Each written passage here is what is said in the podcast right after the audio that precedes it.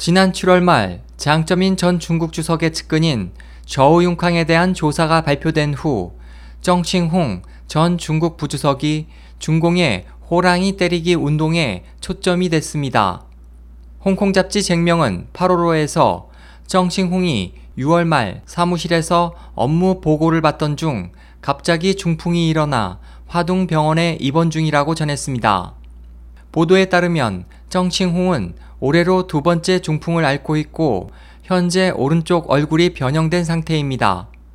정칭홍과 저우융캉은 모두 30년 이상 석유 개통을 장악해왔습니다. 저우는 정칭홍에 이어 석유방의 지도자가 됐으며 정칭홍은 석유방의 마쿠 세력으로 불려왔습니다. 저우융캉의 실각은 석유방에 대한 재앙의 시작으로 현재까지 최소 120명의 척급 이상의 석유방 관계자들이 조사를 받았습니다. SOH 희망지성 국제방송 홍승일이었습니다.